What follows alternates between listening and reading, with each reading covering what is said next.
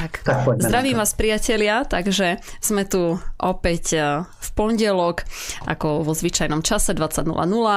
No a ja som tu po troch týždňoch konečne, takže som sa veľmi na vás tešila, pretože bola som chorá. Ešte ospravedlňujem sa, ak budem kašľať počas relácie, ale ešte bohužiaľ musím trošku sa zotaviť viac, ale už som chcela teda vysielať, takže, takže vítam vás opäť. No a tradične je tu so mnou ešte aj David Pavlík, Pavlík ako naša technická podpora.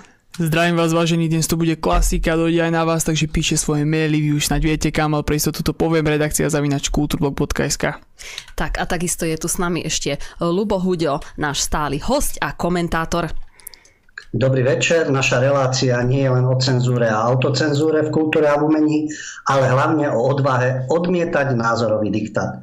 Dúfam, Miška, že tvoje zocelené zdravie vydrží túto reláciu, zápasíš statočne. A sme radi, že zase moderuješ. Ďakujem veľmi pekne. No a začnem ja tiež tak trošku netradične. Opýtam sa vás, lebo sme sa nevideli skoro tri týždne. Tak ako sa máte, kolegovci? Čo máte nové?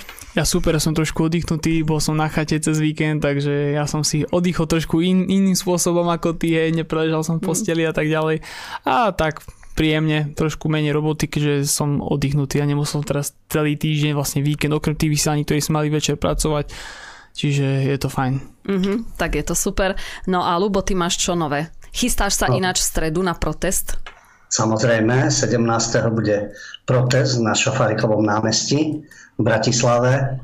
O pätnástej vieme, že vládna moci tiež organizuje svoje protesty. Oni si budú vytvárať okolo sedemnásteho novembra tú svoju falošnú predstavu demokracie a nejakého nového vývoja. Pričom oni sa pekne vracajú do starých čias. Jasne, COVID je niečo špecifické, ale šikovne to využívajú na to, aby diktovali, určovali, obmedzovali a ešte, aby sme boli celí vďační, čo pre nás robia. Ale to nie je len na Slovensku.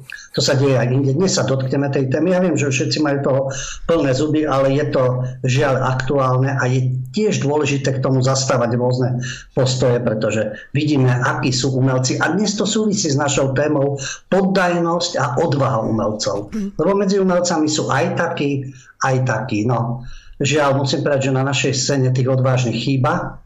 Citeľne chýba a skôr sú tí poddajní, ale to zase neprekvapuje. Pozrieme sa od minulosti až po súčasnosť na tú poddajnosť a odvahu. No a toho sedemnásteho to bude tá odvaha prísť protestovať. Mm-hmm. Tak uvidíme, no keď Boh dá, tak sa tam objavím aj ja. Uvidíme ešte, ako sa budem cítiť do stredy. No ale uh, keďže naša relácia je o kultúre, tak už ako ty si naznačil, tak dnes budeme uh, rozoberať a riešiť to, čo sa dialo v minulosti, ako to prebiehalo a vlastne až do súčasnosti, ako sa kritériá zmenili, ako sa uh, zmenila kultúra, ako sa zmenili trendy. No ale ja by som začala takou uh, správou, Ktorú som, ktorú som pred pár dňami čítala a veľmi sa mi páčila, lebo ide o amerického repera Ice Cube. Je to taký černoch, je to veľmi známy, známy reper a sem tam si zahrá aj vo filme a mne, mne sa tá správa veľmi páčila, lebo vzdal sa aktuálne, teraz mal natáčať film, za ktorý by získal deväť miliónov dolárov, ale odmietol to, pretože ho nútili očkovať sa. Takže Je to, je to taký príklad toho, ako ty si povedal, Ľubo, že máme tu veľmi malý, malé takéto príklady, alebo skoro teda žiadne. No a mne to prišlo tako, také smiešné, lebo uh, ide o to, že deväť miliónov dolárov samozrejme pre tohto repera uh, nie je to, čo by bolo pre našich umelcov deväť miliónov dolárov, pretože tu uh, oni robia reklamy za pár stovák v podstate, ale hneď na to som ešte čítala ďalšiu správu a to už sa, to už sa týka vlastne nášho Česka a Slovenska, kde zase česká herecká Dana Kolářová, pre tých, ktorí nevedia, je to taká staršia pani, už je známa z filmu napríklad Vratné láhve alebo Na samote u lesa. No a ona je trikrát zaočkovaná už, no a ona sa vyjadrila, že tí, ktorí nie sú zaočkovaní, že by si mali platiť zdravotnú starostlivosť sami, keď dostanú COVID. Takže ako to len tak proste na porovnanie, ale mne to prišlo také trošku smiešné, lebo Ja, ja im samozrejme nič zle neprajem, ale len aby sme o pol roka zase nečítali, ako o Emílii Vášariovej, ktorá tiež prezentovala očkovanie a potom e, dva mesiace na to vyšlo, vyšiel článok, že bojuje s ťažkým priebehom covidu. Takže ono sa to veľmi rýchlo môže, môže aj otočiť. A zase... Že ti do toho skočím, potom to popreli, ona to poprela, že to tak nie je. Jej sestra Magduška takisto povedala, že to tak nie je. Takže ono všelijaké správy vychádzajú, ale len tak na okraj tejto kolážovej. No fajn, keď si mal, tak potom každý by mal mať za niečo zodpovednosť. Fakt, kto dlhodobo fajčí, takisto by si mal platiť, lebo sám si to spôsobil. Ten, kto pravidelne pije alkohol a zničí si zdravie alkoholom, tak takisto nech si platí. Ten, kto si spôsobil, dajme tomu, svojou životosprávou, nemyslím od narodenia, ale životosprávou, nejaké problémy, ako je vysoký krvný tlak, cukrovka, hoci nemal na to genetické predpoklady, ale len tak na okraj, jak Julko Satinský, ktorý si to svojou životosprávou spôsobil, tiež si majú všetci platiť. Potom budeme každému, vyčíslíme každému, ako žil, čo všetko robil a čo si spôsobil sám zdravotne. Nie to, čo um, si nezavinil sám, lebo sú aj genetické predpoklady, máte rôzne choroby, ku ktorým ako nevytvoríte si žiadne predpoklady a napriek tomu to dostanete. Ale je mnoho chorôb, ktoré si ten človek svojim správaním zapríčiní aj dlhodobo sám. Tak teraz budú si aj ty platiť. To je ako prístup v rámci tohto. Ten, kto je za vodou, niekto zase môže povedať, ja som celý život nebol u lekára, nemyslím seba, bodaj by to tak bolo, ale našťastie teda zdravie mi slúži, musím zaklopať. Ale niekto, kto bol minimálne u lekára a povie si, ja si platím nejaké poistenie, ani to poriadne, nikdy som nevyužil, na mňa nikdy poisťovne nedoplácala, na niekoho dopláca viac a teraz budeme takto kalkovať, tak ja si nebudem platiť, ja som zdravý, nech si platia tí chorí, ja to nebudem preplácať a teraz budeme to takto deliť, že kto má lepšiu kondíciu, kto je zdravší, kto nemá určité genetické predpoklady, nemá dedičné choroby. A takto to budeme odstupňovať. Tak potom aj poisťovňa nech.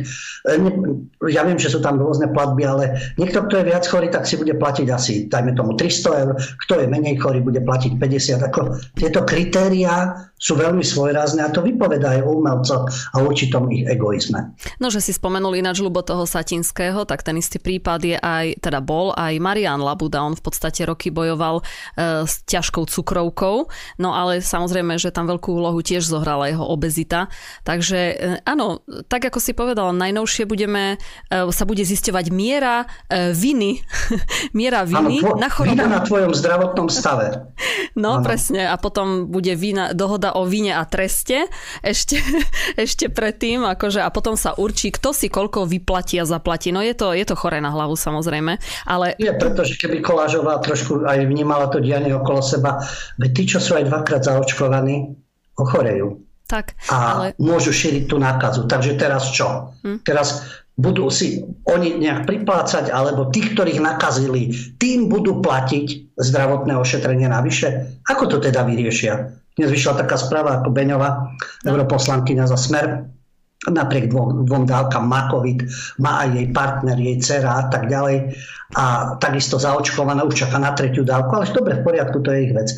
Ale ešte hovorila o tom, že nešla teda do Bruselu, lebo a mohla nakaziť niekoho v parlamente, a mohla nakaziť, ako hovorí, šoféra, mohla nakaziť na letisku ľudí. A keby išla, jo, ja som zaočkovaná, čo ja. A nedávala si testy a teraz by nakazila ďalších, bude ona platiť ich zdravotné poistenie alebo ich zdravotnú starostlivosť.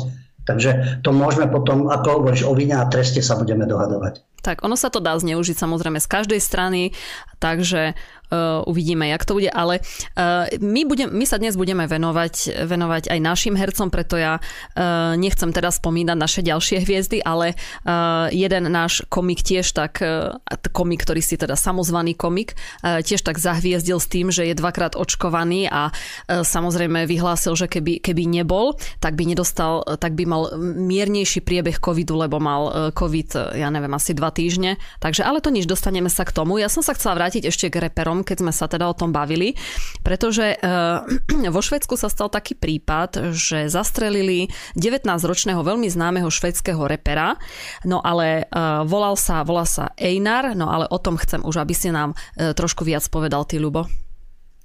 Dostaneme sa aj k slovenským dejateľom, ale už keď si začala tým repom, zberom repy a podobne, no tak budeme sa venovať aj reperom alebo repárom. A spomína švédskeho repera Einara, Nilsa Einara Grönberga, ktorý už v devätnástich rokoch vydal štyri albumy. No a tisíce mladých ľudí počúva tú hudbu, takže boli jeho nadšencami. A teraz ho zastrelili na južnom predmestí Štokholmu. A to je len ďal, ďalší prípad len tým, že je s nami. To násilie gangov, skupinové násilie, ktoré je vo Švédsku. Už v sedemnástich bol najpočúvanejším švédskym umelcom na Spotify, na čele švédskych hitparád, a teraz ho našli so strelnými ranami pred jeho bytom v južnom Štokholme. A niekoľko mesiacov pred smrťou bol Einar na polícii, pretože sa mu vyhrážali smrťou. A došlo to až do takého štádia, že sa k nemu vyjadrujú politici. Napríklad samotný švédsky premiér Stefan Löfven, ktorý... To je zaujímavé, že oni začnú hovoriť o tomto. Mladý človek, je tragické, že vyhasol jeho život a to bola vlastne poprava uprostred obytnej štvrte a ďalší z politikov, ktorý hovoril Kristersson, ktorý hovoril o tom, že z dlhodobého hľadiska sú celé oblasti nútené žiť v strachu, kde sú prestrelky, kde sú ľudia vystavení hrozným zločinom. To je šéf umiedenej strany Ulf Kristersson, ktorý hovoril pre es vé té Nyheter. No ale položme si otázku. Svojho času totiž denník N prinášal také reportáže, ako že vo Švédsku sa nič nedeje, o akých problémoch hovoríte, o akých imigrantoch, vraždách, znásilneniach a podobne. Takže ktoré sú to tie celé oblasti, ktoré sú nútené žiť v strachu? Kde sú tie prestrelky pravidelne? Kde sú ľudia vystavení zločinom, že si s tým nedokáže poradiť ani polícia. A prečo nastal takýto stav? To sa týka mladých Švedov, že zrazu sa zmenili a sú v gangoch a sa zabíjajú a podobne ako v Spojených štátoch. Tá známa aféra, keď východné, západné pobrežie a bé í gé ho zastrelili a Tupaka Shakura a tak ďalej. A tieto účty vzájomné, ktoré si a čierni bratia si medzi sebou vybavovali, účty východné a, a západné pobrežie a New Yorkská hviezda bé í gé a Tupac Shakur a tak ďalej v rámci, v rámci teda západného pobrežia. No a tieto, tieto, táto pakultúra sa zaniesla aj do Európy a dokonca do Švédska, kde vo Švédsku teda bol podstatne pokojnejší život. A teraz sa všetci vyjadrujú. Ministerka kultúry Amanda Lindová, Lindová hovorí o tom, že aké je to hrozné a nepredstaviteľné, veď oni vedia, čo sa deje v ich krajine. Minister vnútra sa k tomu vyjadruje, ako už polícia pátra po vrahovi a je to národná kríza a potrebujeme politické vedenie, aby sme prevzali kontrolu nad vývojom. No a ten stav je tam dlhodobý a odstrašujúci. A je odstrašujúci práve preto, čo vo Švédsku nastalo demograficky, povedzme si pravdu, a čo tam prúdi a aká pakultúra sa tam šíri. A proti tomu už dávno, teraz tí politici ronia slzy, tak ako to býva. Proti tomu, tomu už mali dávno vystúpiť a robiť opatrenia, ale zase na druhej strane si povedzme, to je aj záležitosť švédskych voličov. Tak nech si volia také strany, ktoré s tým urobia poriadok. A nech sa netvária, že multikultúrnosť a rôzne tie vplyvy, to je obohacujúce. To je fajn, že je to vo Švédsku. Potom nech sa nečudujú, že sa devätnásťroční strieľajú po uliciach a vyhrážajú sa smrťou a gangy si tam vybavujú účty a polícia je bezmocná, lebo či armádu alebo koho chcú nasadiť, lebo polícia už nestíha. A ešte budú klamať v štatistikách a zavádzať a na rôznych tých postoch, a nielen umelci, ale čo sa týka humanitných smerov a tak ďalej. Ešte tí odborníci budú hovoriť o nejakej multikultúrnosti, ako ja hovorím o multikriminalite a zdôvodňovať, aké je to pre Česko obohacujúce. Či je to Švéd, či nie je to Švéd, či je takého pôvodu alebo iného. Tá situácia tam nastala z určitých príčin a tie by mali pomenovať a netváriť sa, že sa to zjavilo z ničoho, nič samo od seba. Inak ja som ešte čítala, že toho Einara vlastne minulý rok ešte uniesli, zbili, vydierali vlastne tie gangy, lebo e, tak chlapec si asi myslel, že, že je to trendy, samozrejme chcel sa hrať možno, že na Bronx, na Brooklyn a, a, a, tie, a tieto veci, tak si myslel, že bude in, keď sa dá akože sa spolčí s nejakými e, miestnymi gangmi, no tak sa trošku prerátal, ale ešte na okraj toho, že v devätnástich rokoch on vydal štyri albumy, tak len tak pre zaujímavosť, tento Einar bol synom veľmi známej švedskej herečky Lenny Nilssonovej, čiže tu, tu tiež mal trošku vydlaždenú tú cestu, a nie trošku, ale viacej, takže asi tak. Ale ešte na okraj toho Švédska, čo si vravel, ja som minule čítala nemecký, nemecké noviny Bild a tam bol takýto veľký názov a bolo napísaný taký nadpis, že Švédsko je najnebezpečnejšou krajinou v Európe. Takže tu to máme, no. Tam to je. A príčina, prečo je najnebezpečnejšou? Takto Švédi zošaleli, tak e, si rozhodli, že si vyberú cestu násilia. A prečo sa tá situácia takto zmenila? A Bože chráň, alebo Allah chráň, alebo Jahve chráň, nech si vyberie každý, čo chce, alebo univerzum, poukázať na príčinu, ktorá zodpoveda za kriminalitu, za úpadok Švédska a jeho, no nepovedal by som, že optimistickú perspektívu. A práve preto to je poučenie, no ale tak u nás netýka, týka sa to aj umelcov, toho, ktorého si spomínala ten svojho času, veď my ho budeme mať aj v téme, veď Gordulič, ktorý aktívne vystupuje v rámci stand-up komedy, teda šaškovania na stojáka, a, ale aj v rámci politickej propagandy pre Ringier Axel Springer. A ten prišiel do Bruselu a snažil sa tváriť, že to je zase Belgicko, ktoré má tiež bohaté skúsenosti, však s terorom a s gangami a no-go-zonami. A tváril sa, že je v Bruseli všetko v poriadku, sú to nezmysly, kto tu vymýšľa nejaké nebezpečenstvo. No tak on je zašitý tu na Slovensku a bude tárať, niekde si vybehne, porozpráva sa s nejakou figurkou z Európskeho parlamentu poslušnou, postaví sa na ulicu, kde sú hlavne zahraniční turisti a cez deň a povie, že ale tu nie sú žiadne problémy, sú tu rôzni ľudia, ale ináč je tu úplná idiota. No tak asi aj takto vo Švédsku. Ale teraz zadok nedvihne a nevyberie sa do tých štvrtí Štokholmu, alebo dajme tomu aj do Göteborgu, alebo na, ako sa hovorí správne, Göteborgu. Mm-hmm. A aby sa presvedčil na vlastnej koži, ako to vyzerá. Vliezol tam, kde sú tí obohacovatelia. Napríklad aj so Saifom, ktorý tiež tvrdí tieto nezmysly na funku. No a tuto je reálny výsledok. Tak, no tak e, začneme teraz takú trošku príjemnejšiu tému. Vráťme sa na Slovensko. My sme nedávno spomínali nášho veľmi známeho Slováka Mórica Beňovského a ja viem, že ty máš nejaké nové info ohľadom neho. Áno, vrátime sa na Slovensko od tejto repovej kampane. Repné kampane bývajú v inom období a dovtedy to bola len cukrová repa, no ale tak od čiernych bratov prišla pakultúra, ktorá sa tu šíri a má napodobňovateľov. Hoci nehovorím, sú tam aj dobré texty, ktoré samozrejme mladých ľudí oslovujú a spievajú aj zaujímavé veci, no ale prišlo to a má to svoj vplyv viac negatívny ako pozitívny.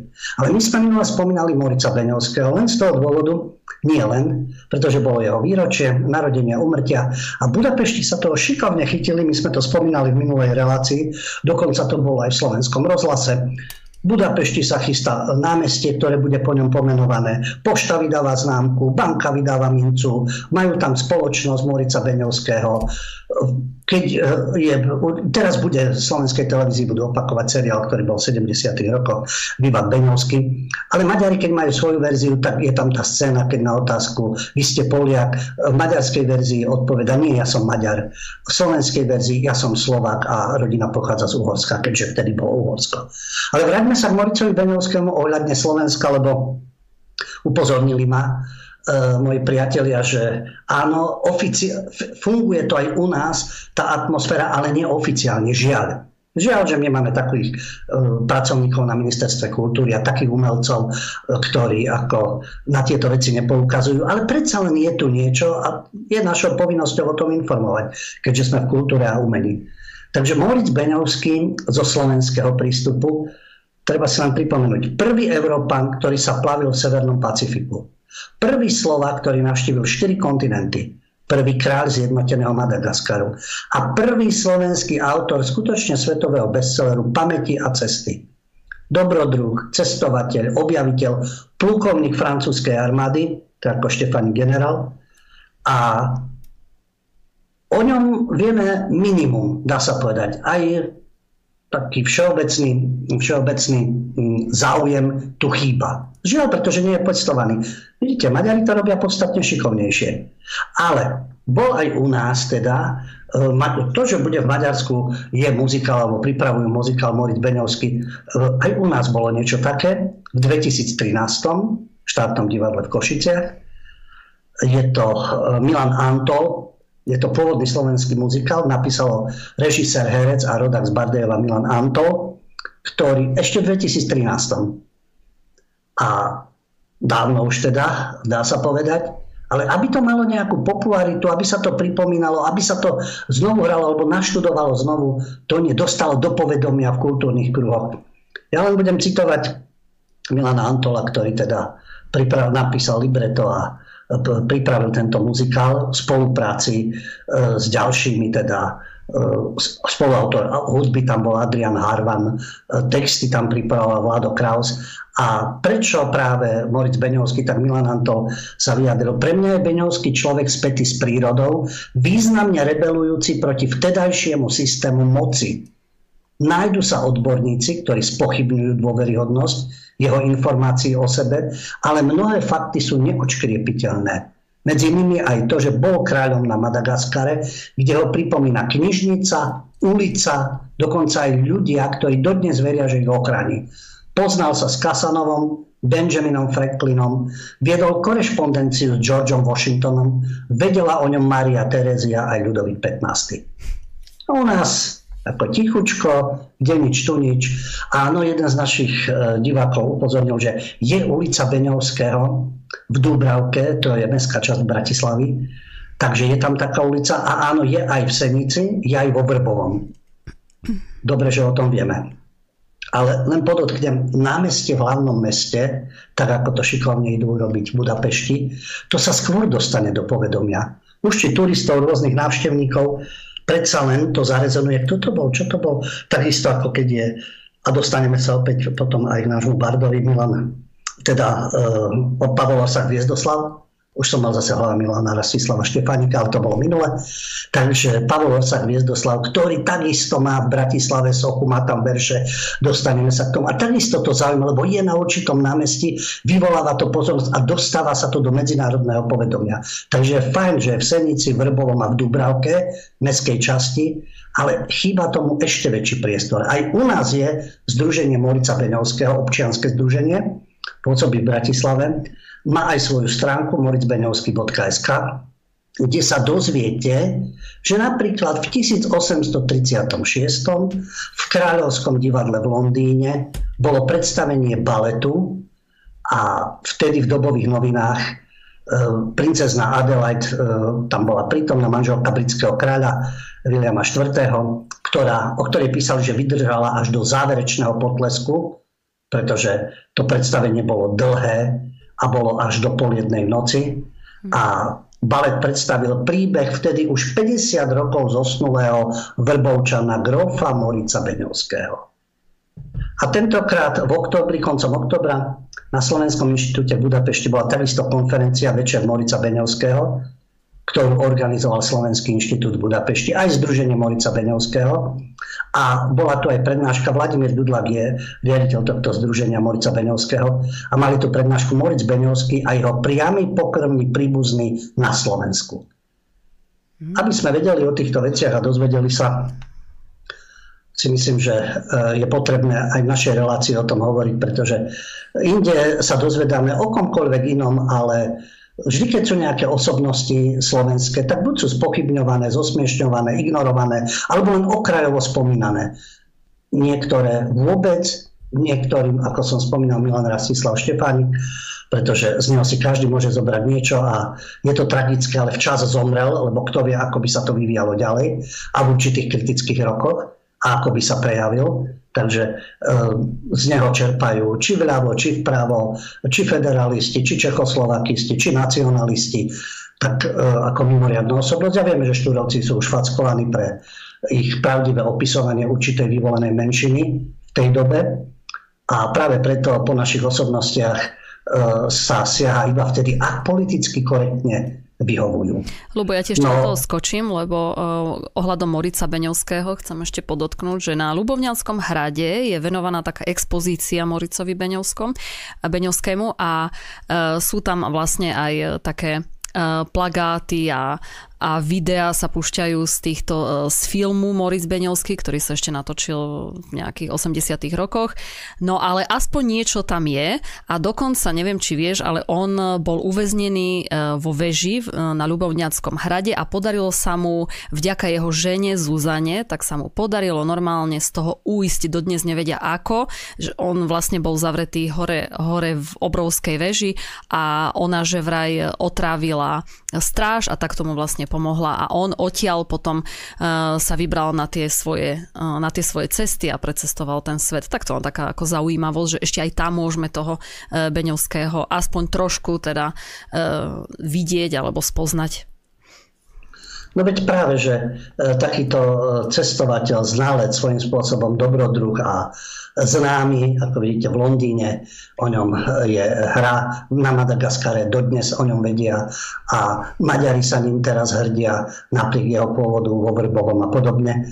A to si zaslúži pozornosť a umelcov, či už je to divadelná hra, alebo je to muzikál, historický veľkofilm, pripomínanie si presne námestia pomenované, nemusel sa len v tom meste narodiť. Iné národy to vedia veľmi šikovne robiť. U nás žiaľ, a to je tiež návrh týmto umelcom alebo pracovníkom kultúry, preto sa preto hovoríme o kultúre a umení. No ale máme tu Pavla Orsáka Hviezdoslava z tej výročieho úmrtia, takže Pavol Orsák Hviezdoslav, bard slovenskej literatúry.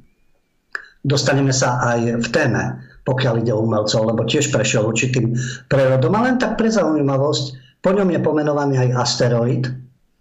Asteroid číslo tri deväť osem nula, ktorý od osemdesiateho deviateho nesie meno Hviezdoslav. Obieha okolo Slnka medzi dráhami Marsu a Jupitera. Takže máme vo vesmíre Hviezdoslava. A teraz tá socha, ktorá je na Hviezdoslavom námestí oproti americká ambasáda, ktorá sa pochválila, že takisto prispela k takej novinke, totižto tie verše, ktoré sú od Pavla Orsáka Hviezdoslava z básne z úprimnosti duše, z, z lirického cyklu Etorosti, sú na stĺpikoch, ktoré sú vedľa Hviezdoslavovej sochy. Ale boli nečitateľné. Teraz ich konečne zrenovovali pri príležitosti z toho výročia. A je tam vytesaná časť Hviezdoslavovej básne, spomínanej z úprimnosti duše. Bolo obnovené to zlaté písmo a dokonca veľvyslanectvo ú es á na tom spolupracovalo. A ako uviedli z veľvyslanectva, je nám cťou podporiť túto iniciatívu a pripomenúť si Hviezdoslavov významný prínos pre slovenskú kultúru pri stom výročí úmrtia. No našťastie Pavol Orsák Hviezdoslav sa, keby sa vyjadroval nebodaj e, určitým pomerom na Slovensku a k určitej nedotknuteľnej vyvolenej skupine, tak ako si to dovolili Štúrovci, pretože obhajovali záujmy slovenského národa a opisovali to, čo okolo seba videli. A tam by asi, asi tie Spojené štáty by sa na tom nepodielali, ale to je len taká samozrejme, len taká moja úvaha, pretože Pavol Orsák Hviezdoslav nebol len veľký slovenský básnik, ale aj vlastenec. Politicky sa angažoval, bol poslanec a jeden z predsedov Matice slovenskej. A čo je zaujímavé v rámci kultúry, že si ho všímajú, tohto našho veľkého básnika v jazze napríklad, ako velikána poetickej a dramatickej klasiky, v jazzovom slovu. František Bálež je klavirista, skladateľ, aranžér a on teda e, pristúpil k tomu, že e, spracováva v jazzovej podobe Pavla Orsáka Hviezdoslava jazyk napríklad. Vždy hovoríme, že jazyk je prejavom kultúry. Minule sme spomínali, ako je plný amerikanizmov, nejaký divák nám písal, a čo mi na tom prekáža, že je. No nech je, ale keď máme slovenské ekvivalenty, prečo przníme svoj jazyk a prečo nevieme na základe slabej slovnej zásoby vyjadriť určité svoje myšlienky. Tam, kde sa hodia anglické výrazy, prosím.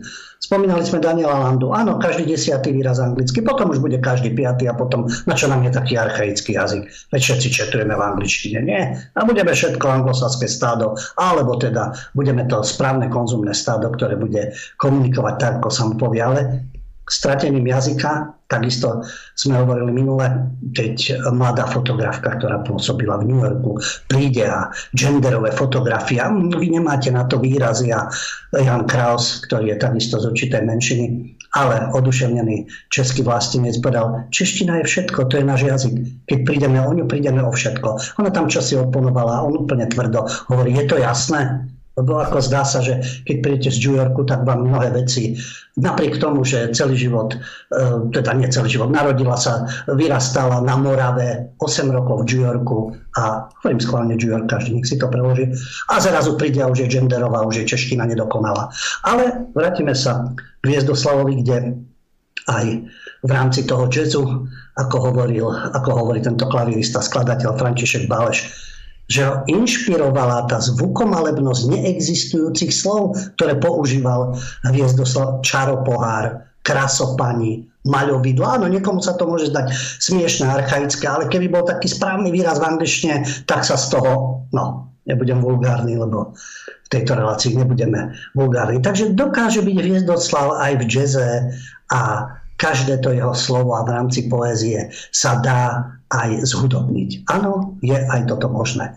A ďalšia podstata, teda, ktorá je, írsky prekladateľ John Minahan, ten prekladal Hviezdoslava a hovoril o tom, o svojom obdive, keď hovoril, že poznám veľa anglickej a nemeckej literatúry zo začiatku prvej svetovej vojny, ale nepoznám v tých literatúrach nič podobné. Krvavé sonety sú jedinečné. Lebo on prekladal do angličtiny uh, určité, uh, určité diela Hviezdoslávove, takže aj v zahraničí to vedia oceniť, ale nás tu presvedčajú, že my sme v podstate nič nemali, my sme sa tu tak omylom vys- vyskytli tuto na nejakom tom území a vôbec, že máme štát a uh, aké máme nedostatky, ako keby inde neboli nedostatky a problémy, či už politické, spoločenské, kultúrne, kultúrne a podobne. A práve preto bol vlastne Pavol Orsák Hviezdoslav priateľný vlastne pre každé obdobie. Pre každé obdobie a v slovenskej literatúre, lebo aj v predchádzajúcom období, takisto za predchádzajúceho režimu vychádzali diela Hviezdoslava, bol maturitnou otázkou, pretože, na, ale on sám seba napríklad staval do pozície niekoho, kto je zodpovedný za národ. Preberá na seba úlohu národného básnika a v tých básniach reaguje na tú situáciu a to, čo sa deje vlastne okolo neho, zdôrazňuje ten, to, to, to, ten prínos kultúry, veľkosti jazyka práve pre národ. Hoci to tak na začiatku nebolo. Ale to si potom povieme v našej hlavnej téme. Tak a predtým ešte teda si dáme krátku prestávku a potom už bude priestor na našu hlavnú tému. Tak sme tu späť po prestávke, rozprávame sa s Ľubom Húďom, no a sledujete reláciu umenie, kultúra a umenie bez cenzúry.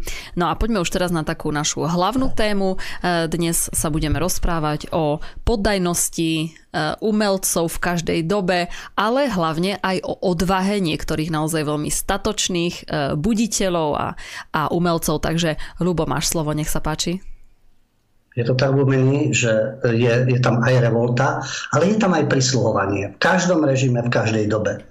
Ja som už hovoril predtým, že aj Pavol Orsák Hviezdoslav, slovenský národný básnik, ale tie začiatky boli skôr v tej poddajnosti. Našťastie sa to zmenilo, pretože Hviezdoslav ako študent sa venoval maďarskej histórii, napríklad príchodu Maďarov do Novej vlasti, revolúcii osemnásťstoštyridsaťosem a to bol vplyv školy, profesorov. I to v každom režime, či to bola maďarizácia, či to bola čechoslovakizácia, potom zase e, vlastne komunistická internacionalizácia, hoci tam ešte boli samozrejme aj tie národné prvky. A dnes táto liberalizácia a to lozenie po školách, ešte aj novinári lozia a idú ich presviečať o niečom, ban a spol.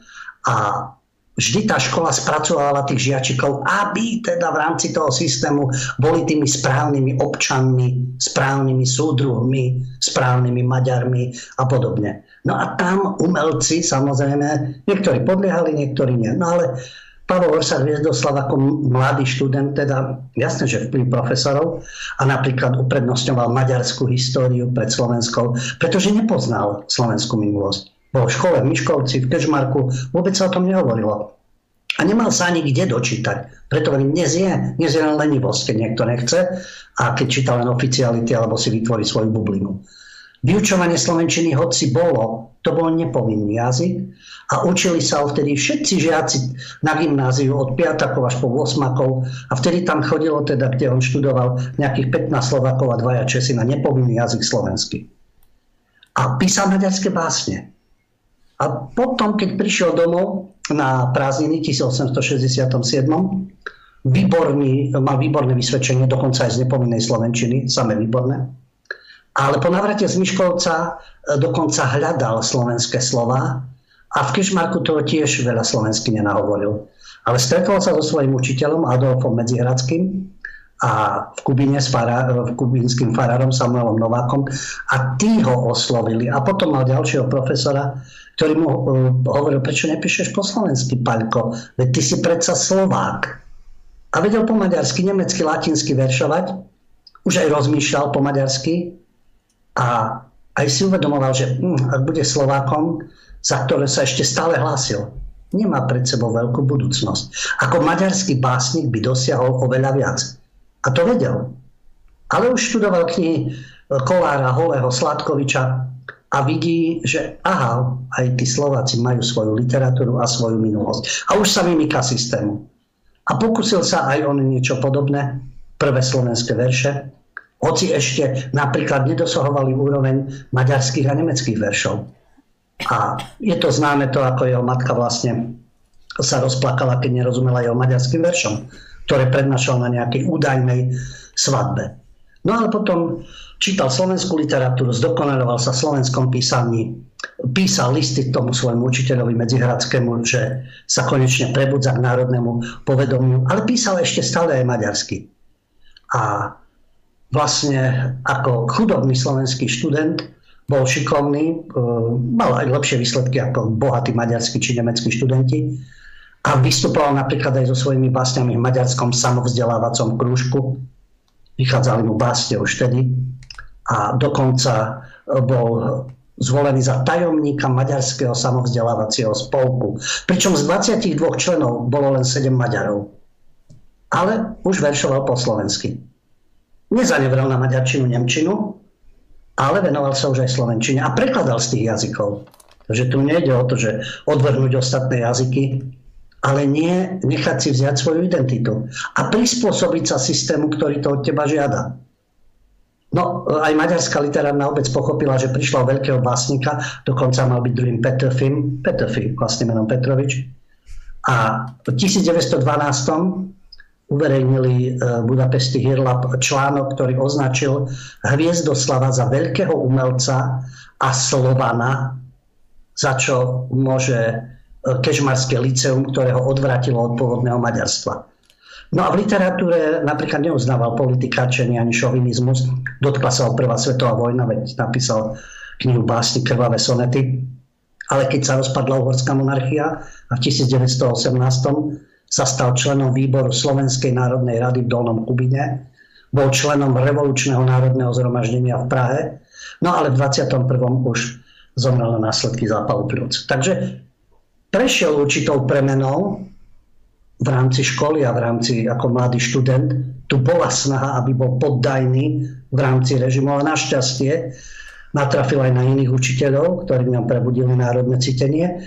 No a neskôr už teda vystupoval a mal tú svoju odvahu. Takže aj Pavol Orsak Hviezdoslav prešiel určitým vývojom od tej poddajnosti, ktorú od neho vyžadovali, až dá sa povedať k tomu sebauvedomeniu a k tej odvahe. No a potom ďalší mimoriadny zjav básnický, ktorý bol zároveň rebelom, to je Janko Kráľ, ktorý na liceu v Bratislave písal české prvotiny, ale už aj básne v spisovnej slovenčine. Štúr ho označil za najtalentovanejšieho básnika, písal epické básne s historickou tematikou, vychádzal z ľudovej slovesnosti, balady, a preslavil sa tým a vlastne ukázal akúsi novú cestu slovenskej poézii. Takže ten bol rebel od začiatku.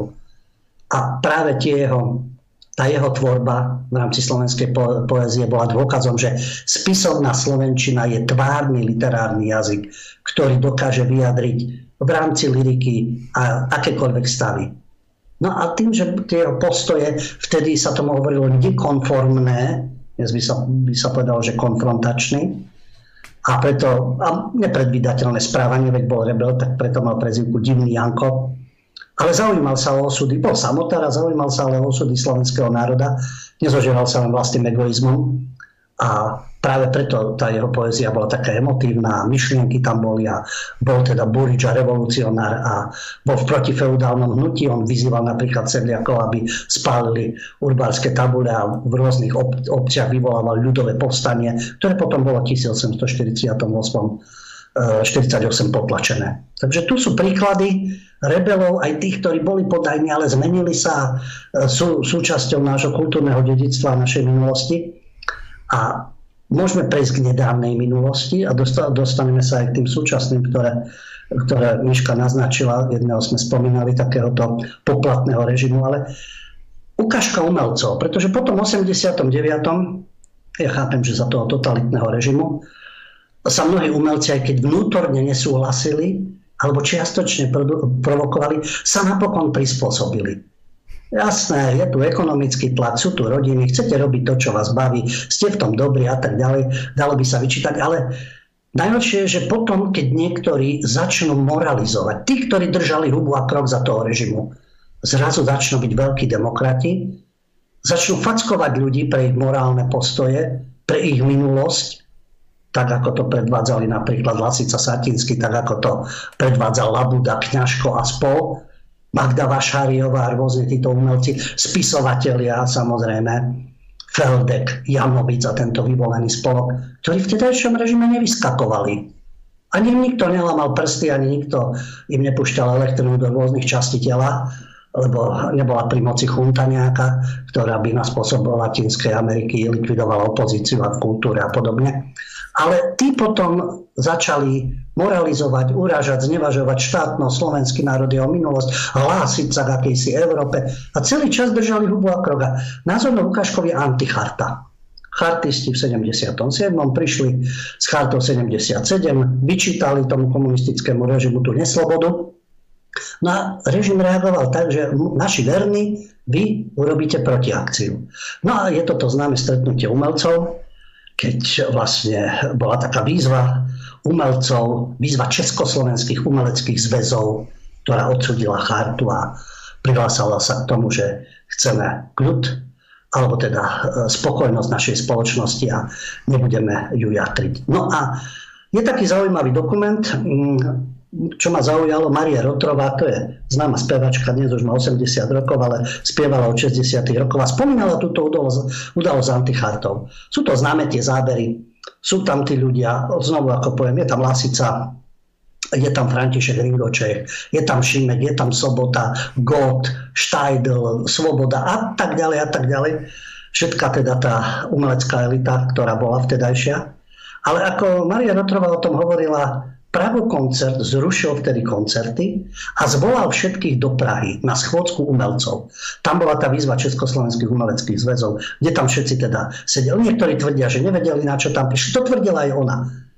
Že v podstate, keby vedela, že o čo ide, keby tam napísali, že ide o antichartu, že by sa ospravedlnila, našla by si nejakú chorobu, nejakého, nejakého lekára, mala by potvrdenie. No, myslím si, že aj keď nevedeli konkrétne, ale veď sa medzi sebou informovali, aj ty máš pozvánku do Prahy, aj ty, aj ty, Prago koncert to organizuje, že tam a v tej dobe, keď vedeli, čo sa deje, že boli takí naivní, že by nevedeli, že aha, niečo sa chystá.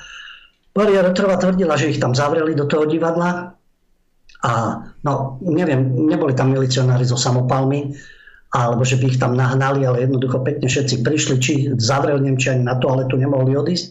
Ale všetci tam teda boli a podpisovali také vyhlásenie. A ako ona konštatovala, boli tam same naštvané tváre a všetci boli ako naštvaní, ale podpisovali. No.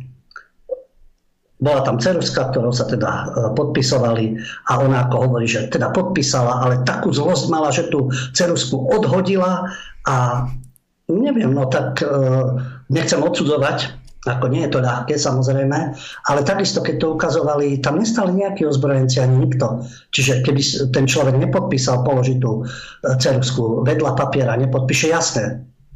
hrozilo by to, čo vždy hrozí ekonomicky. Nevystupovali by.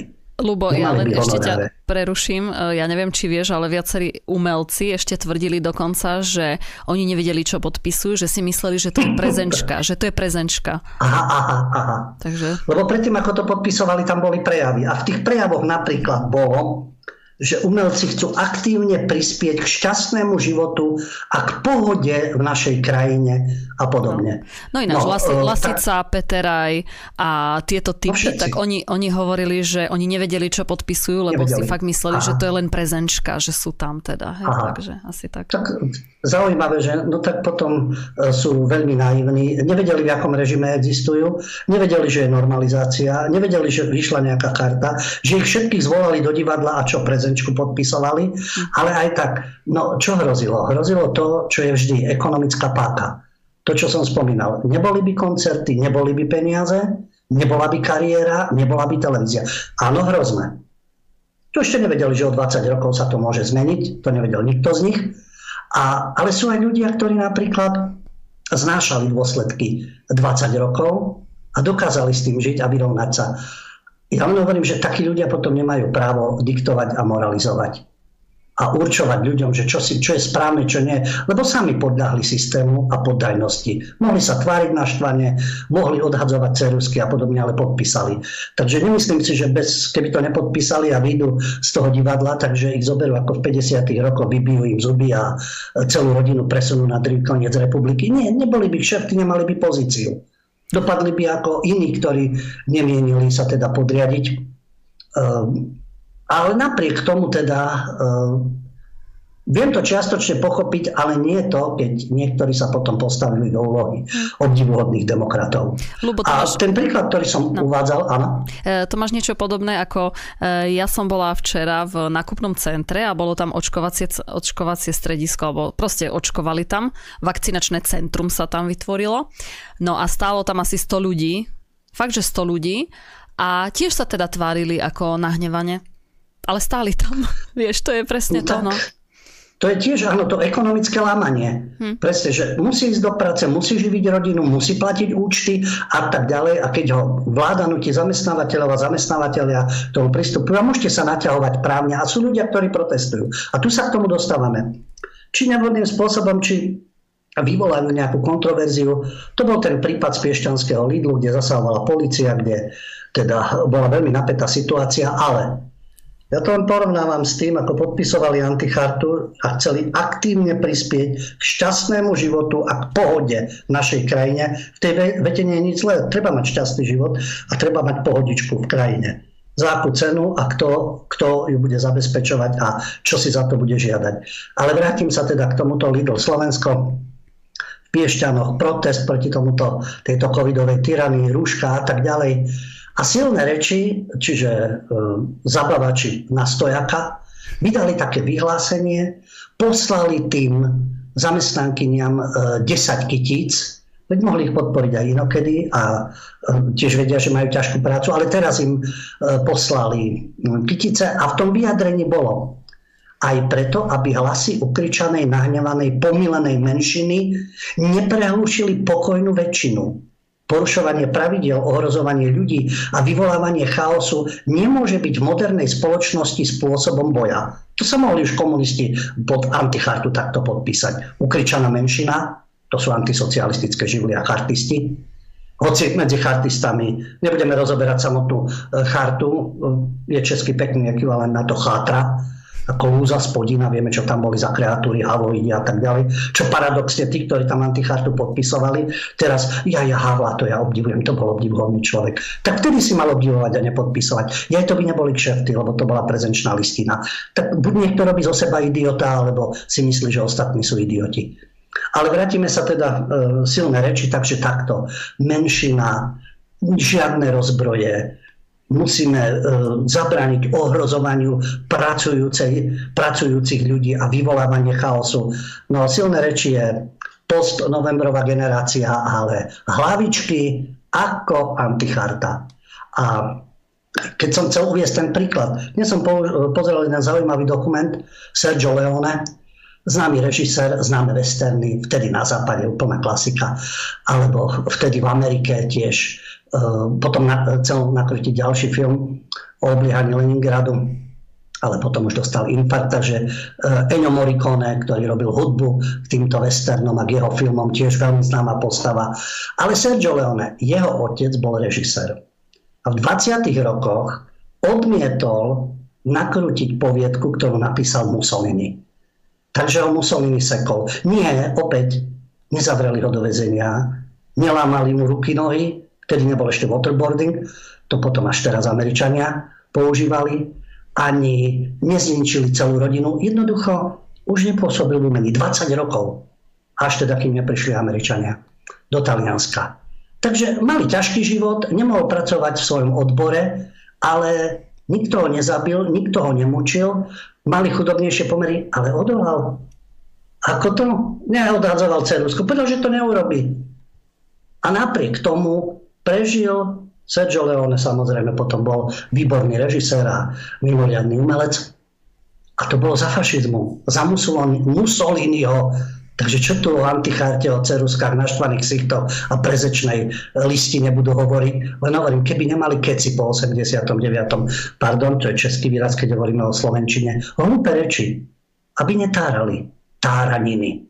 No a jedného z takých tu máme, dnes sme ho spomínali, to sú tí poddajní prisluhovači, komik Janko Gordulič, ktorý, ako hovorím, sa aj politicky angažuje. A všetci, čo e, sú proti tzv. Liberálnej demokracii, čiže liberálnej degenerácii, proti úžasným vzťahom v rámci eurorodiny é ú, proti transatlantickým väzbám v rámci NATO, ktorí majú iný pohľad na históriu, na budovateľské úsilie novodobých neoliberálov a na e, občana Havla. Tak do všetkých tých Gordulič kope a znevažuje a uráža a ponižuje. A všade má priestor, ale Bodaj by, bodaj by sa nesnažil, pretože tento Janko Gordulič so svojou um, neoliberálno-fašistickou propagandou za rok dvetisícdvadsaťjeden získal od štátu ako kompenzáciu za pokles tržieb stoosemnásťtisíc sedemstoštyridsaťosem eur. Dvakrát na firmy a jedenkrát sám na seba ako súkromnú osobu, kde sa označil za umelca. Takže jeho životný štandard, na to sme sa poskladali všetci zo spoločných peňazí. Odsúhlasila to ministerka kultúry Natália Milanová za obyčajných ľudí. Obyčajný človek schytá stoosemnásťtisíc eur, lebo jasné, že mu utekajú kšefty. Takže vie prečo, vie, prečo slúži vláde, vie, prečo máte svoje firmičky a komu prisluhuje. Lebo nebude predsa, nebude ako otec Sergia Leoneho dvadsať rokov mať problémy s chudobou a podobne, alebo nebude predsa chýbať niekde na obrazovke, niekde na pódiach, nebudú príjmy. Takže toto sú tí prisluhovači, toto sú tí, tí, povedal by som, užitoční idioti v kultúre a v umení. Ľubo, ja ešte dodám ku tomu Gorduličovi, pretože on teraz má tú svoju nejakú reláciu, myslím, že ten týždeň, neviem, ja to ne, ja nesledujem. Áno, akcia Ringer, Axel Springer v aktualitách, áno, mm-hmm. tam je vtipný hey. A politicky glosuje, ale tak správne, ako ano, to vyhovuje systému. No, a, no áno, lebo mne pozerať na neho nerobí fyzicky dobre, takže ja ho teda nesledujem, ale vyhodilo mi tam... Ne, ty máš slabý žalúdok, ja sa ti nečudujem a to je pochopiteľné, že keď má človek slabý žalúdok, tak ako má potom také nepríjemné nutkanie a prečo by si ničil svoje zdravie a na druhej strane duševné zdravie. Ja to občas sledujem len z toho dôvodu, aké argumenty používa a vôbec ten spolok, ktorý ho tak uznáva, aké tie jeho argumenty sú obdivuhodné, že prečo veria tomu, čo hovorí on. Ľubo, ja to nepozerám, lebo, lebo tie argumenty nepotrebujem počuť, lebo sú len tri. E, fašista, homofób a lebo. Takže na čo? Na čo? No ale aby som sa k tomu vrátila, tak uh, bol tam teda v tej relácii a hovoril, že prekonal teraz COVID, že štrnásť dní mu bolo veľmi zle, uh, teda že sa mu to ďalej ťahá ešte, ešte vôbec nebol v pohode, kašľal trošku podobne ako ja, ale povedal, že keby nebol zaočkovaný, on je teda dvakrát uh, dostal dávku, tak uh, povedal, že je veľmi rád napriek tomu, že sa dal zaočkovať, lebo keby nebol, tak určite sto percent by mal oveľa, oveľa vážnejší uh, priebeh. Tak to len tak na margo Gorduliča teraz najnovšie, čo má. No ale tak vieš, za tie peniaze zase Za stoosemnásť tisíc sa dobre hovo, sa dobre obhajuje očkovanie. Za ale určite, určite, určite to je vymyslené, ale ten zdroj je priamo z vládnych materiálov w w w bodka c r z bodka gov bodka s k, tam sú tie firmičky a tá sumička. Ale keď hovoríš, to sú tí poddajní, tí užitoční, tí prisluhovači, potom sú tí vzdorovití, ale máme tu aj iného stand-up komika, čiže zabávača na stojáka. Aj taká, taká relácia bola na stojáka, Česká televízia to vysielala. Tam bola známa postava Miloš Knor. Miloš Knor je komik, scenarista a moderátor. A on hovorí niečo iné ako tento pajac, ktorý žiaľ je na slovenskej scéne. Ale veď nech si je akýkoľvek pajac. Ide o to, že ako prisľubuje vládnej moci, aký priestor dostáva.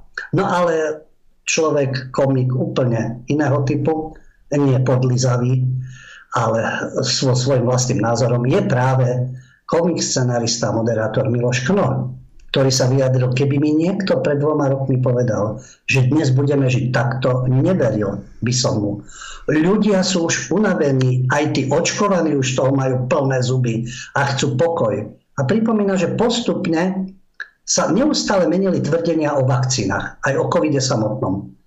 A podľa neho celé to nešťastie spočíva v tom, že oni, ne, oni nevedia, ako ľuďom už predať všetky tie vakcíny. A tým myslí ako ten komunikačný štýl, aký má vláda smerom občanom. A opäť to nie je o Českej republike, to je aj o nás, aj o ktorejkoľvek inej vláde. A poukazuje na to, že ten spôsob dobrovoľnosti v úvodzovkách je strašný. Žijeme hrozne a neustále sa zdokonaľujeme v tom, ako to môže byť ešte horšie. A mám už toho dosť.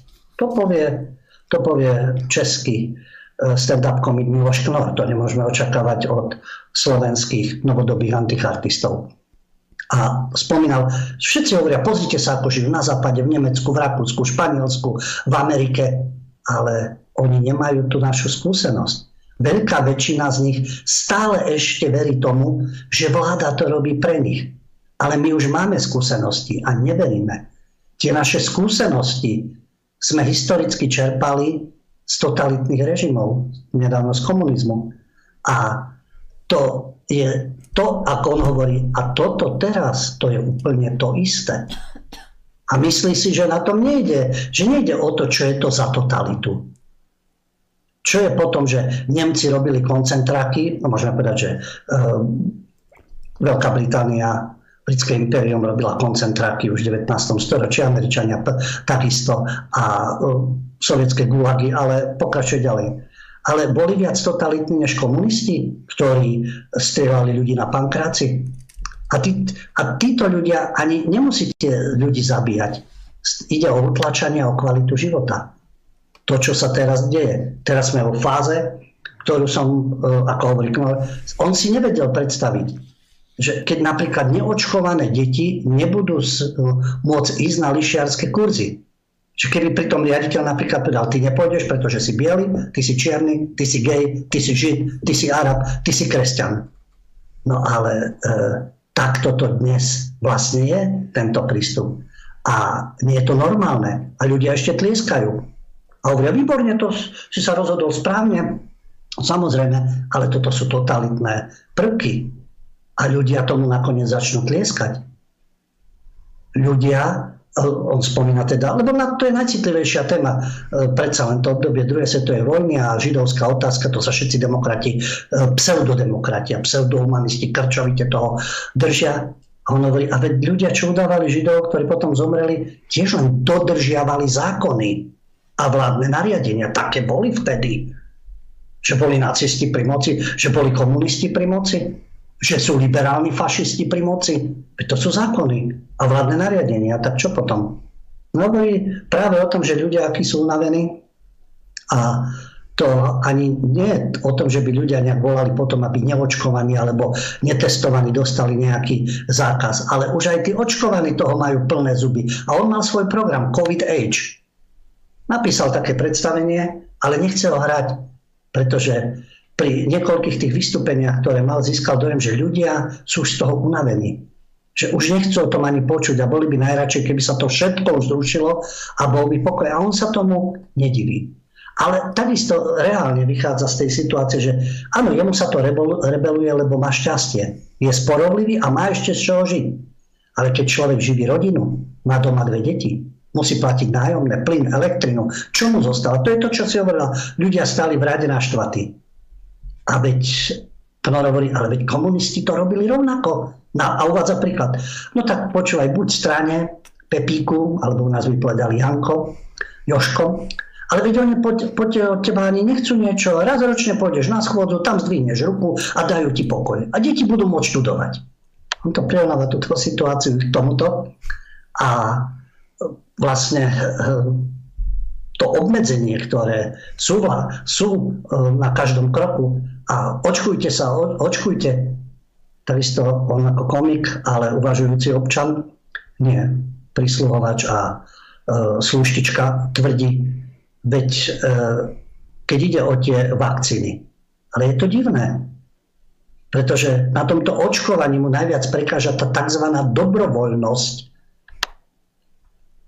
A to je ten problém, prečo je taká, takýto systém, no, aj v záujme všeobecného zdravia, samozrejme.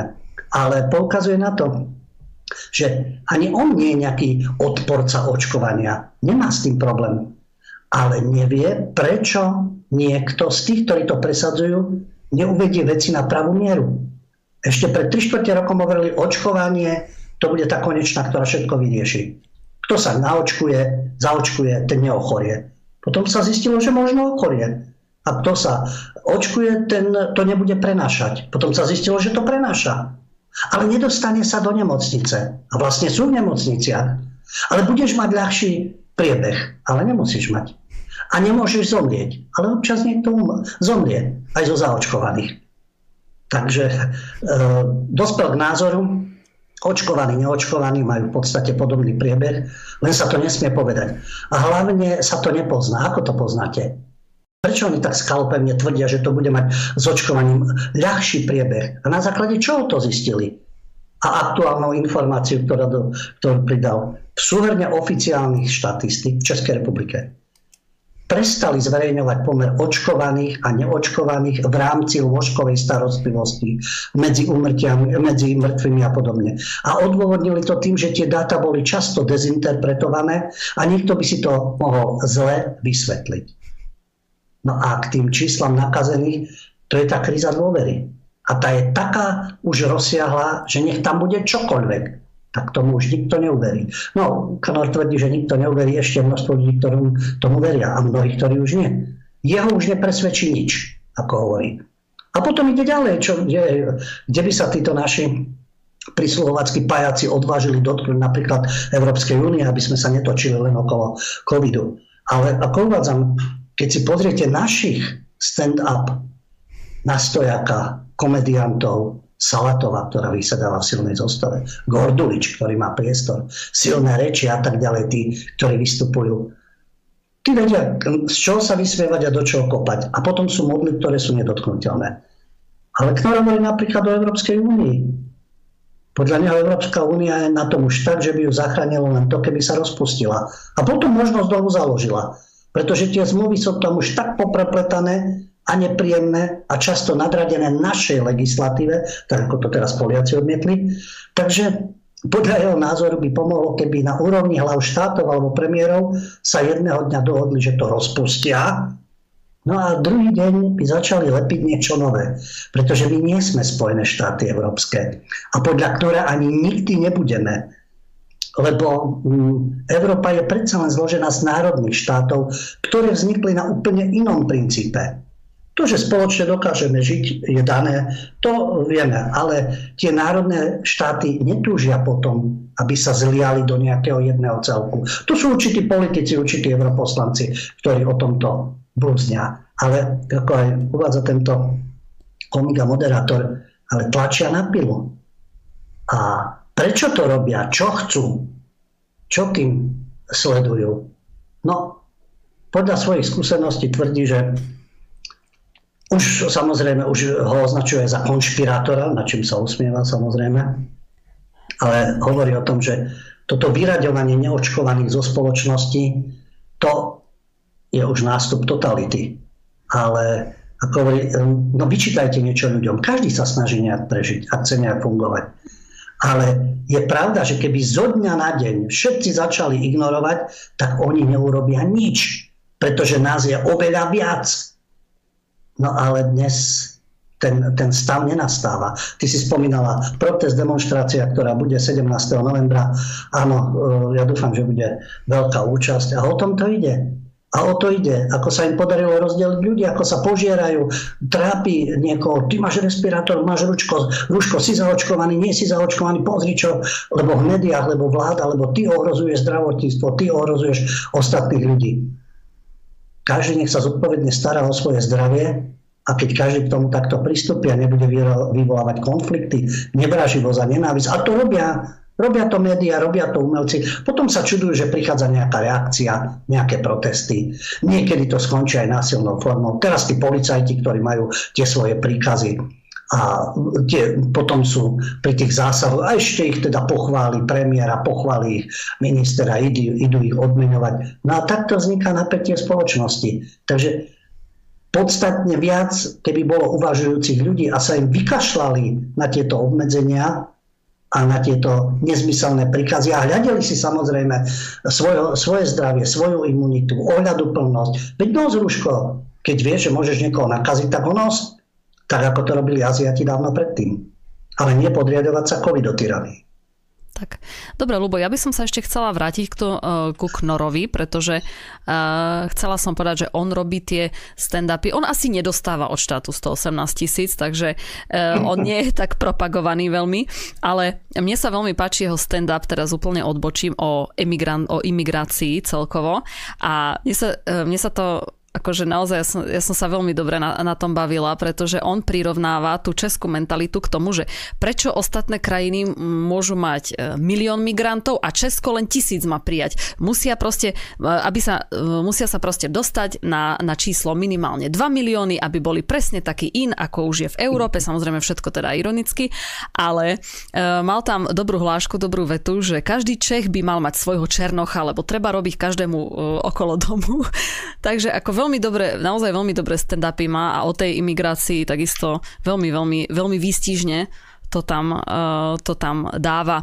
Uh, dobre, my teraz, neviem, Ľubo, chceš ešte teda niečo k tomu povedať? Ja ešte dodám na záver niečo politicky silne nekorektné, ale pretože to bolo v sedemdesiatych rokoch ďalšia taká postava John Wayne, mm-hmm. ktorý častokrát zobrazoval teda tých tvrdých amerických chlapov z divokého západu, šerifov a rangerov a vždy bol na tej správnej strane a tých zločincov trestal. A potom aj zelené barety vo Vietname. No jednoducho bol to taký americký patriot, ktorý bol presvedčený, že všetko to americké je správne.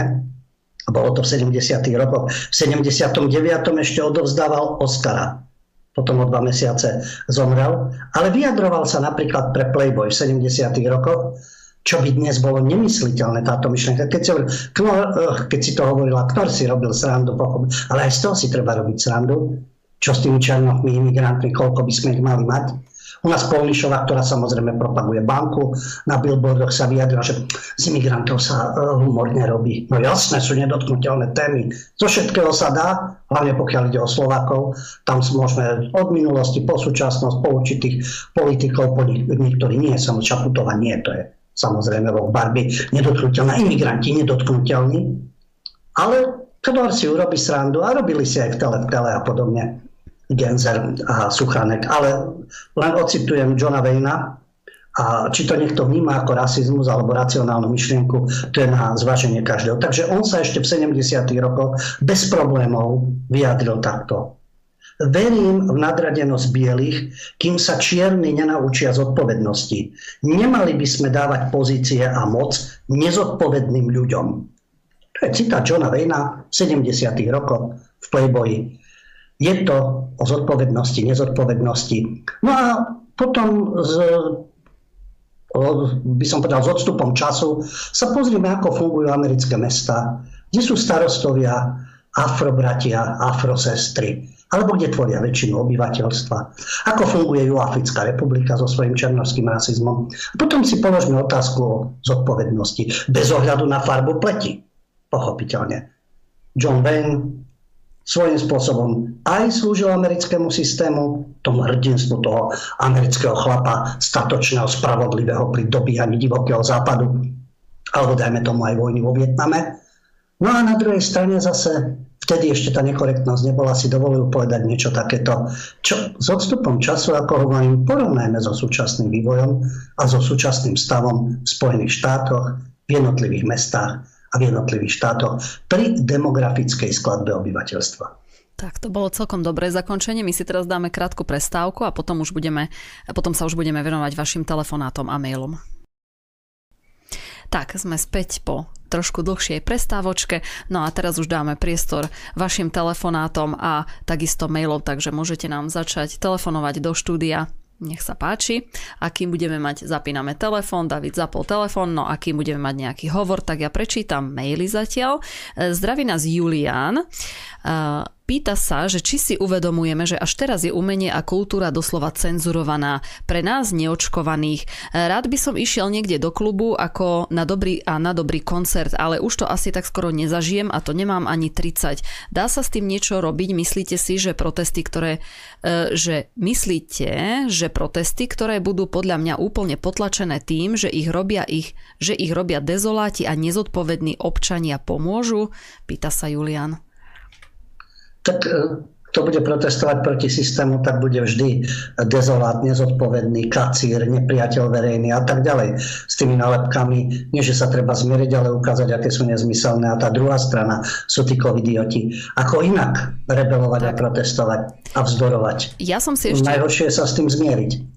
No ja som si ináč práve všimla, to isté čo Julián, že uh, už sa teda vracajú koncerty rôzne, aj rôzne zahraničné hviezdy a neviem, neviem čo. Uh, konkrétne napríklad chcela som ísť na Andrérie, ktorý teraz tu bude, alebo na operných tenorov. No a všade už samozrejme požadujú len uh, zaočkovaných, teda že, uh, že to bude len pre zaočkovaných, ale vznikol nový názov, pretože tam bolo napísané, že ideme v režime ká zet. Neviem, či si to postrehol niekedy, Ľubo. Nie. Nie. Čiže ká zet kompletne zaočkovaný. Kompletne, aha, čiže dve dávky, ano. Respektíve aj tri, Zatiaľ už keď bude teraz tretia. Tak. Tak, čiže normálne už na tých koncertoch, na takých tých svetoznámych už nie, že ideme nejak v režime ó té pé, ale vyžaduje sa režim dvojbodka ká zet, tak aby ste vedeli, že je to kompletne ká zet zaočkovaný. Hej. Lebo je ó té pé, ká zet, vždy to závisí od týchto ľudí, takisto ako sú podniky, kde je voľná zóna, tak aj v kultúre, ak sa teda okrem týchto príslovačov objaví aj niekto iný, ktorý bude aj na kultúrnych akciách pristupovať k tomu ako vo voľ, voľnej zóne. No ale bude sankcionovaný a prenasledovaný a tak ďalej. Takže ten vzdor je potrebný. Keď sa všetci vykašľame na ten vzdor, tak tým pádom to vyhrali. Tak. Vždy by sme si v histórii mohli povedať, ale tých protestujúcich je málo a nemá to zmysel. Ona sa to vždy po rokoch mení a vychádzajú určité veci najavo. Tak. No netreba na to zabúdať, kto sa v tejto dobe ako správal a čo hlásal. Dobre, máme telefonát. Poďme na to, dobrý večer, počúvame. Dobrý večer, prajem, Rado z Bytče. Chcel by som, ak môžem, tak sledoval som v poslednej dobe také tri filmy. Jeden bol prehrz dolárov, ako na, vide, na internete. A tam to bolo úžasne stvárnené, ako ten hlavný hrdina rozhádaná. Boli vedľa seba nejaké dve rodiny, ktoré mali svoje kšefty, biznisy a potom tam prišiel, rozhádalo sa to, zarobil na obidvoch a súčasne ich zničil. A on vyšiel ako víťaz. Ďalší film bol taký zaujímavý, ktorý som pozeral, bol dokument. Volalo sa to, otázku dám nakoniec, volalo sa to Štátny pohreb Josefa Vissarionoviča Stalina. Trvalo to dve čosi hodiny. A tam som pozeral tie pohľady ľudí a keď bol Stalin v trúhle obklopený vencami a to, tak som, ma napadlo, že čo by sa stalo, keby sa posadil.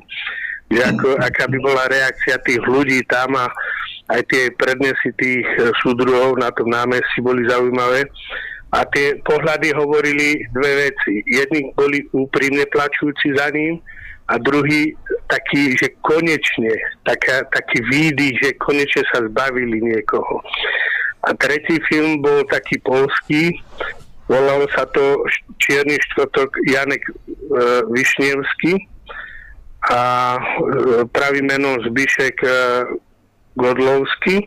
A on sedemnásteho novembra tisícdeväťstosedemdesiat bola prvá obeť v Dánsku, keď išli robotníci do práce a pustili po nich streľbu, jak armáda, tak aj polícia.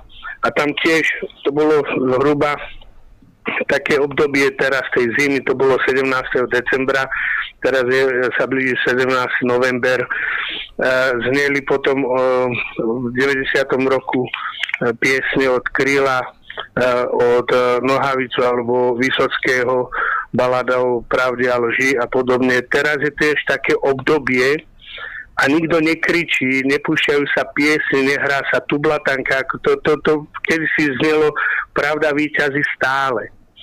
To, to znelo, ja neviem, nebo, nebol deň, aby to päťkrát nepustili v rádiu. Teraz také niečo ani nie je.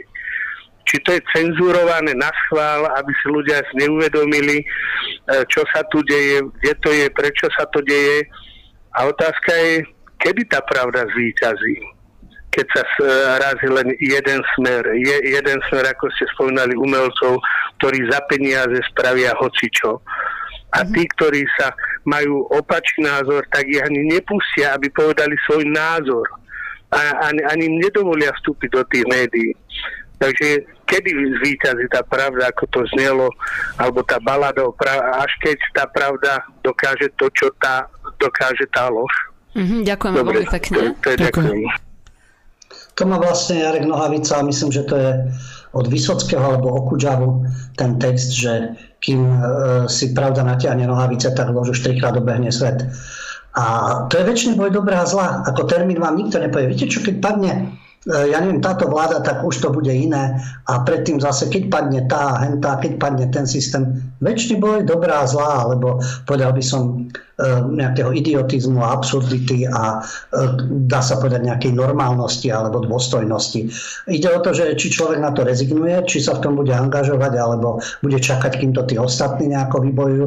Ale tie spoločenské zmeny prichádzajú vždy. Niekedy, niekedy to trvá poriadne dlho, niekedy je ten vývoj mimoriadne rýchly, ale jasné, že nejaký ideálny stav, že budeme žiť ako v raji všetci a budeme k sebe ohľaduplní a budeme dôstojní, bodaj by to tak bolo.